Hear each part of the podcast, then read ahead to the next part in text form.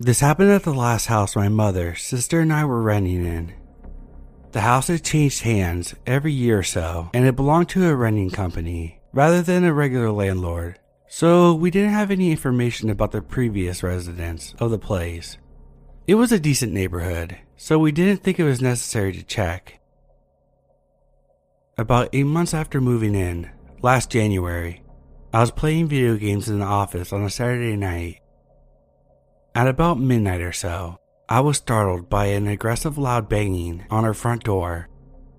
The banging was so hard that it sounded like the door was going to fly off the hinges, and it echoed through the entire house. It was loud enough that my mother could hear it from her room with the door closed and music on.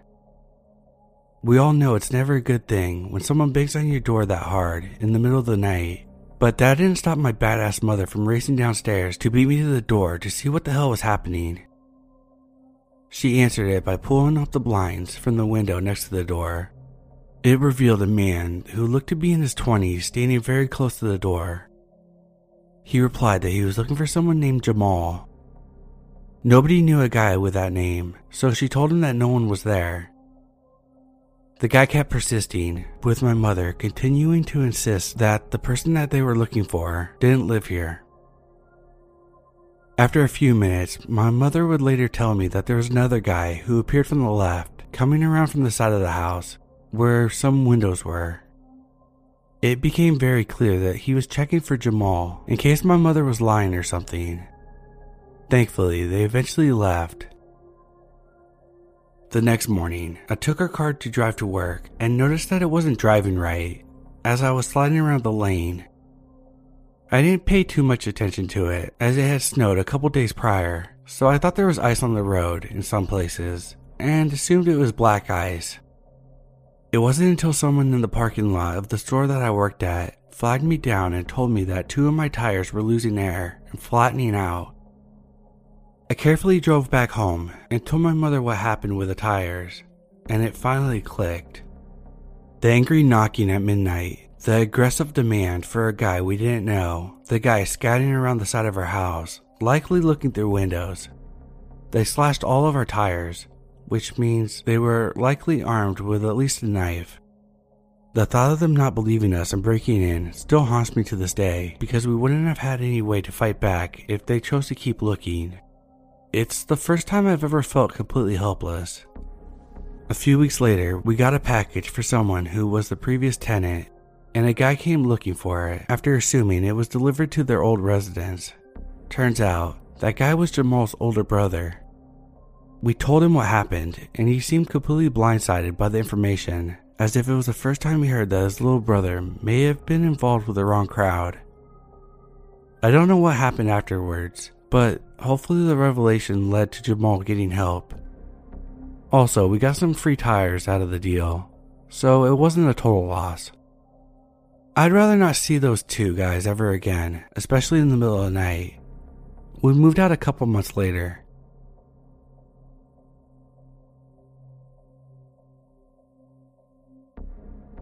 So, this happened quite a few years ago.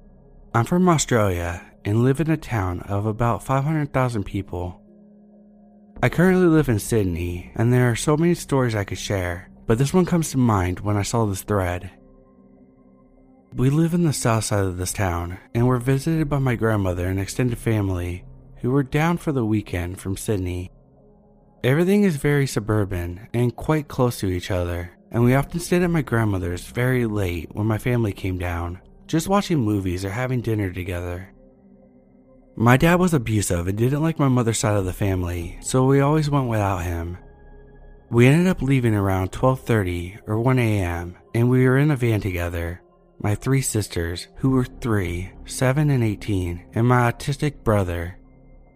We were about five minutes away from our house when we see a man standing in the middle of the road with his arms outstretched in front of him, signaling for us to stop. My mom slowed the car down, not wanting to hit him, and when she did, at least five guys came out from the bushes on the side of the road, all carrying some kind of weapon. By this time, the car is stationary, and we're all in shock they surrounded the car and no one said a word. They didn't swear at us, weren't drunk, weren't yelling obscenities or being racist. Our background is Pakistani. They were just standing around the car staring. This was scary because all of them were wearing bandanas around their mouth and were wearing hoodies. There were children in the car and an autistic person, but they looked like they wanted to do some serious damage to all of us. I kind of remember my brother not understanding and wanting to roll down the window, but I think I was too scared to explain why he shouldn't. Luckily, he didn't. The guy who stopped our car was egging on another guy who was in the front of the car to hit us. Hit the fucking car! Hit the bitch! And the guy is like trying to pump himself up and swing the bat or whatever he was holding. He was about to swing, and I'm getting the feeling that the other guy surrounding the car just wanted him to make the first move. Just as he's about to hit the car, my older sister snaps out of whatever shock we were all in and screams, Mom, drive! And my mom floors it.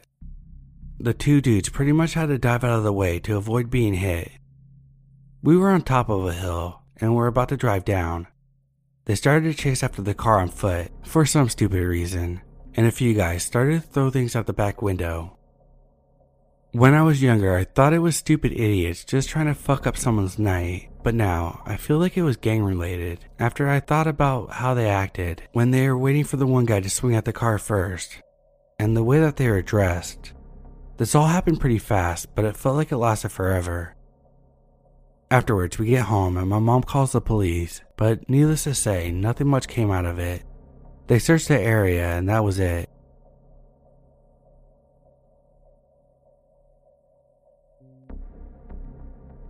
I've been following this subreddit for a while now and just remember this encounter I had.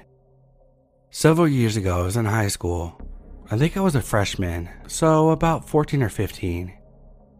Me and my boyfriend, his aunt, and sometimes his cousin, or best friends, would always go ghost hunting on the weekends my mom knew his aunt and was always in contact, so she was okay with us staying out late. She would even join us sometimes. Anyway, this story isn't paranormal, but one night when we were on a ghost hunting trip to our favorite spot, which is a creepy back road going up along the mountains. It's a dirt road and no one really uses it, especially at night. Some creepy stuff has happened, but that's for a different time and subreddit. It had to be any time between midnight and 2 a.m. We stopped at a pull off and rolled down our windows to see if we hear anything. We started getting into deep conversation about our lives when a car drives by. It happens from time to time. We brush it off. But then the car drives back again. They keep driving up and down, passing us about three or four times. Then they pulled up directly behind us, so we start to drive away and they proceed to follow us. We decided to turn around back into the town instead of more into the mountain. Note, this road is very small. There are pullouts everywhere so you can turn into one to let another car pass. We pretty much drifted, but we turned around and squeezed our way past the car. We got a glimpse of the driver and passenger, and they were both wearing bandanas over their face. And I don't remember if there were others in the back seat, but we noped the fuck out of there. It's all a blur, we were going at least 80 down this road, all the way back into town. We tried to go down the first side street as we get to town to try to lose them, but they were still tailing us. We were all shitting bricks and decided to go to the Denny's across the street, park right in front, and jump out, running inside. Right as we were running through the front entrance, there is this loud pop. We all get inside, thinking that these fuckers shot at us, but it was only one pop, so we look out the front window and the car is driving away with a popped tire. Karma's a bitch. It was a truly terrifying experience, and I'm so glad nothing happened to us. We decided to get some food at Denny's and call the cops to report what happened.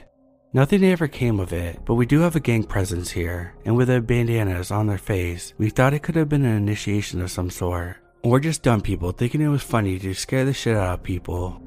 So bandana dudes who had to buy a new tire, let's not meet.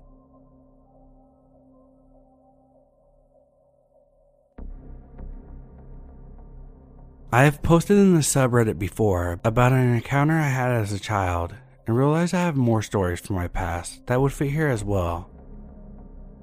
This is a long story. Hope I can keep it engaging. This happened when I was 12 years old. I grew up in a developing nation, so many of the folks who read regularly here might not completely understand or relate to the circumstances of the incident, but I'll try my best to give any background necessary. I was never given permission by my parents to stay out after 7 p.m. for any reason, regardless of the requirement. A movie that ends at 6:30 p.m. and I was dropped off at home by my friend's parents. No. Studying at my neighbor's house past 7 p.m. No. So I was naturally very excited when I got permission to go watch a late night movie with all my cousins and stay the night at my grandmother's house. There were six of us together, five males and one female. I was the youngest, rest were adults, mid 20s. The movie finishes at 2 a.m., and we were asked to go straight from the movie theater to home, which is nearby. I was more excited to see the city late at night than watching the new movie that was a big hit.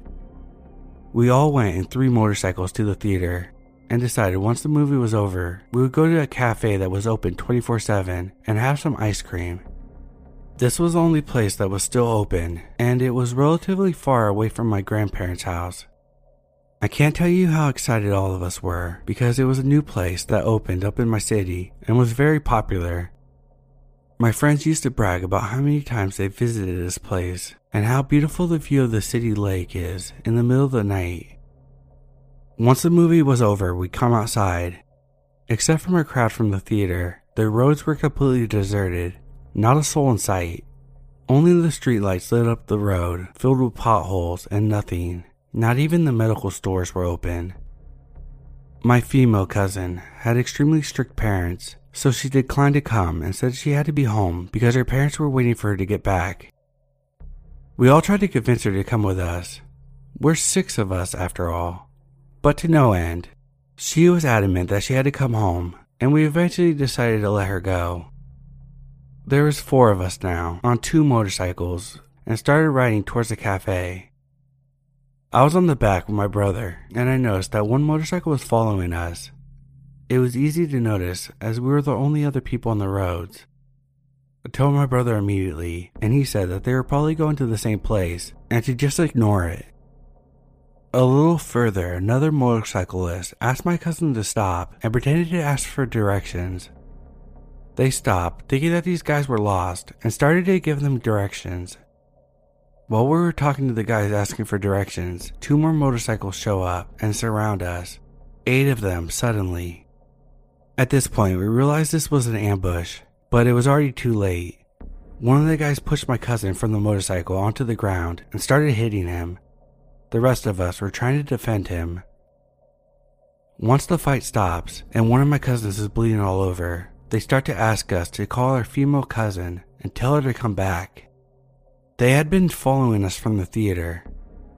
They said, Tell her that you need to talk to her so she can come back at first, we pretended that there was no woman with us and that we didn't know what he was talking about. One of the men told us that he would kill us if we didn't ask her to come back. The roads were abandoned, and the occasional car would go down the road, just pass us without slowing down. Most likely, the people were too afraid to get involved. The guys were clearly having fun, laughing while they punched us and kicked us. One of my cousins punches one of the guys and yells, Run! And instinctively, we all run in different directions, abandoning our motorcycles on the street. They start chasing us on foot at first. Then they went back, got on their motorcycles, and chased us through the streets. I didn't have a mobile phone with me, and I'm unfamiliar with the area. I ran randomly, looking for a hiding place. I jumped a wall of some random person's house while the motorcyclists drove by on the roads looking for us. I don't know where the rest of my cousins were, especially the one that was bleeding badly. The house I jumped into was home to a huge dog who started barking at me, waking up the owners. They obviously assumed that I was there to rob them, but having one look at a 12 year old boy in tears and clearly shaken, they asked me what happened. I explained everything to them. They gave me the phone and I called the police, who said they would dispatch a patrol car and we can expect them in two hours. I had all my brother's numbers memorized, but didn't want to call them, afraid that they might be hiding and the ringing cell might give it away. I thanked the kind people who offered to host me until the next morning, but I had to get to my grandmother's place to find out if my cousins had made it back. I sneaked through the trees and found my grandparents' house. Two of my cousins made it back, but my brother was still out there. Finally, he calls us and tells us that he's hiding and will come back once the sun is out and there's a general crowd outside. Until dawn, the motorcyclists kept passing our house, and we were all afraid that they followed one of us home. At dawn, my brother gets back, and I ended up being the only one uninjured. One of my cousins got stitches on his face, another one broke his ribs, and my brother had a hairline fracture. We all ran through the night, and suddenly, all the strict impositions by my parents make sense to us. My brothers called the cops too, and no one ever showed up. There was no support from anyone. I can't imagine what would have happened if my female cousin was with us. We never got a call back from the cops to ask if we were fine. I can't begin to imagine what would have happened if they caught one of us. Needless to say, we never went out anywhere late at night for a long time.